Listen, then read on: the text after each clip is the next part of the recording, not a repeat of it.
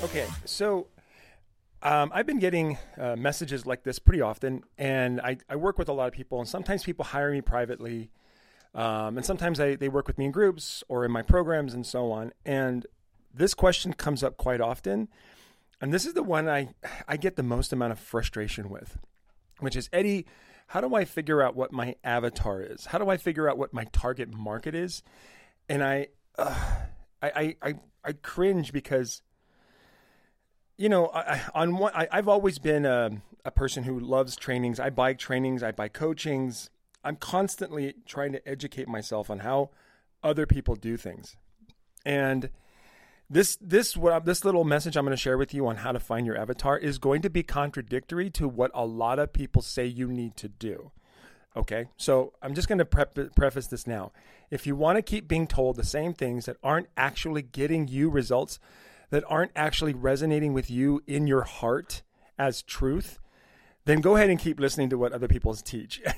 so, and that's totally cool. And I'm not saying that the the the experts and the high level professionals, the people that are like when I think about high level professionals at internet marketing, I think about like Dean Graziosi and I think about uh, Russell Brunson and I think about like like just tons and tons. There's thousands and thousands of very wealthy internet marketers, and chances are they would all tell you the same thing when it comes to finding your avatar.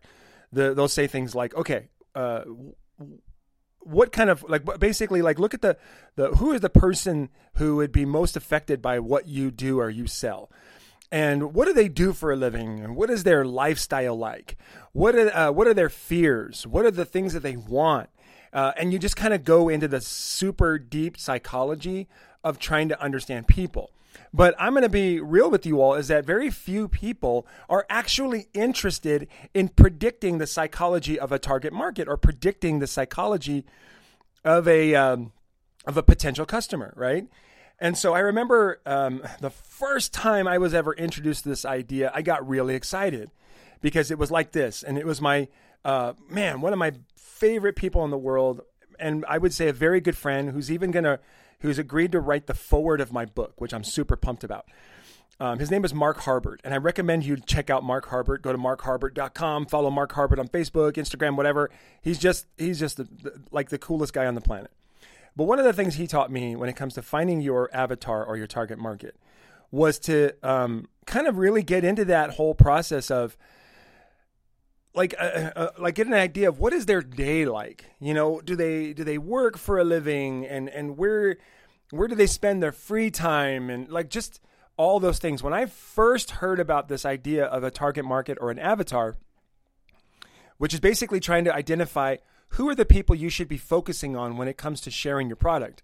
The thing that mark taught me early on right when i was first starting internet marketing was that your product might be for everyone right? But not everyone's going to buy your product. And that was the thing that made me kind of go, okay, cool. So I don't have to feel like I have to cast a wide net. You know, in fact, what I learned through Mark and through many powerful internet marketers is that the more specific I make what I teach or what I share or what I sell, the more specific I make it, the better, the more effective I'm going to be. Um, one of the things these things would be highlighted in another book I would recommend you look at, which is uh, Red Ocean, Blue Ocean, I believe. Oh man, I, I, think I'm ruining the name of the book. But if you, uh, I learned it through, I, I, read about this, I heard about this book through um, Russell Brunson. And I didn't buy the physical book, I bought the audio book, which I recommend. But it's about finding uh, what he talks about as a blue ocean. Essentially, a blue ocean is like if you think about, uh, you know, the products that people sell. Let's say, for example, if you want to sell uh, a phone, right? Well, if you want to sell a a smartphone, right? That is a, if you just say I want to sell a smartphone, that's a very red ocean. Where if you, with the red meaning that there's lots of sharks swimming in that ocean already, and they're already consuming all the fish. You know what I mean? sharks being you know Apple or um, Droid or whatever or Android, right? These these people who are already out there making smartphones, they've already consumed all the, the the prospects in that one. So that would be a red ocean. But then you want to do is you want to find a place where you know there is no uh, there is no there are no sharks, right? So it's like smartphones for um, you know, maybe smartphones for uh, autistic children in the United States, you know, or something like that. You know, so you start to like dial down to a little bit more specific. Uh, I'm getting off on a bit of a tangent, but basically the idea is this is a great book, highly recommend it. Red Ocean, I think it's called Red Ocean, Blue Ocean. It has to do with marketing. Um, all right, so getting away from all that for just a second.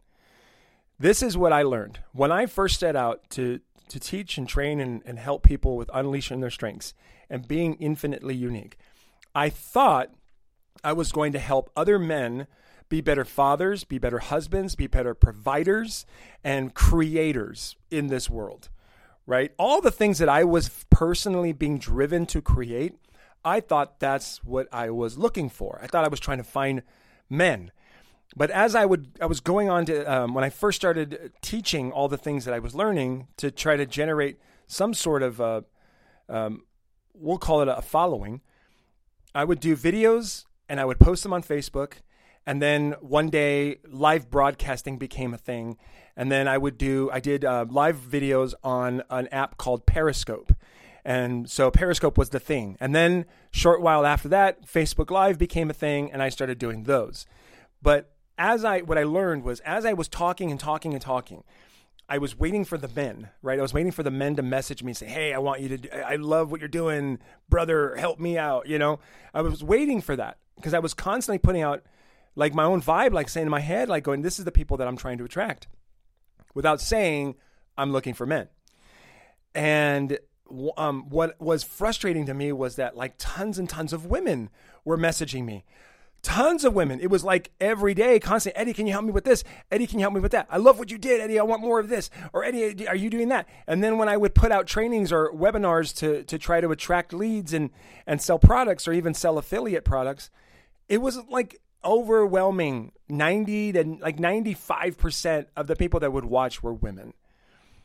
And that's the the message I want to share with you is that if you want to figure out who your target market is, if you want to find out who's going to resonate with you, if you want to know who it is that you solve problems for, this is how I would recommend you figure it out. You get passionate about the things you love and you talk about them over and over and over again. And, and specifically, talk about the pains and the issues that you are passionate about solving for people the pains and issues and problems and how they're affecting them on an emotional level, how it's affecting them on a physical level, how it's affecting them in their relationships, how these problems are affecting their money and their income, how these problems are affecting their belief in themselves, right? And the things and the, the products and the services that you sell, how do they affect people? Like, what are the problems that they solve, and what is it like to have those problems? And you talk about those problems and those solutions that you offer as often as you can tips after tips after tips. And what will happen is your target market will find you. Your target market will tell you what your target market is. And so for me, when I understood that, when I learned that secret, I now look at what I create and I look at the people who follow and I just say, what is the the summary of those who follow me, listen to me, hear me, follow me, buy my things? The people that spend money on my products. Who are these people? What are their gender? Where do they live? What are their problems? What are their issues? Right? And how do my products and services get them from where they are to where they want to be? And what does that look like? And I am constantly learning and discovering what that is.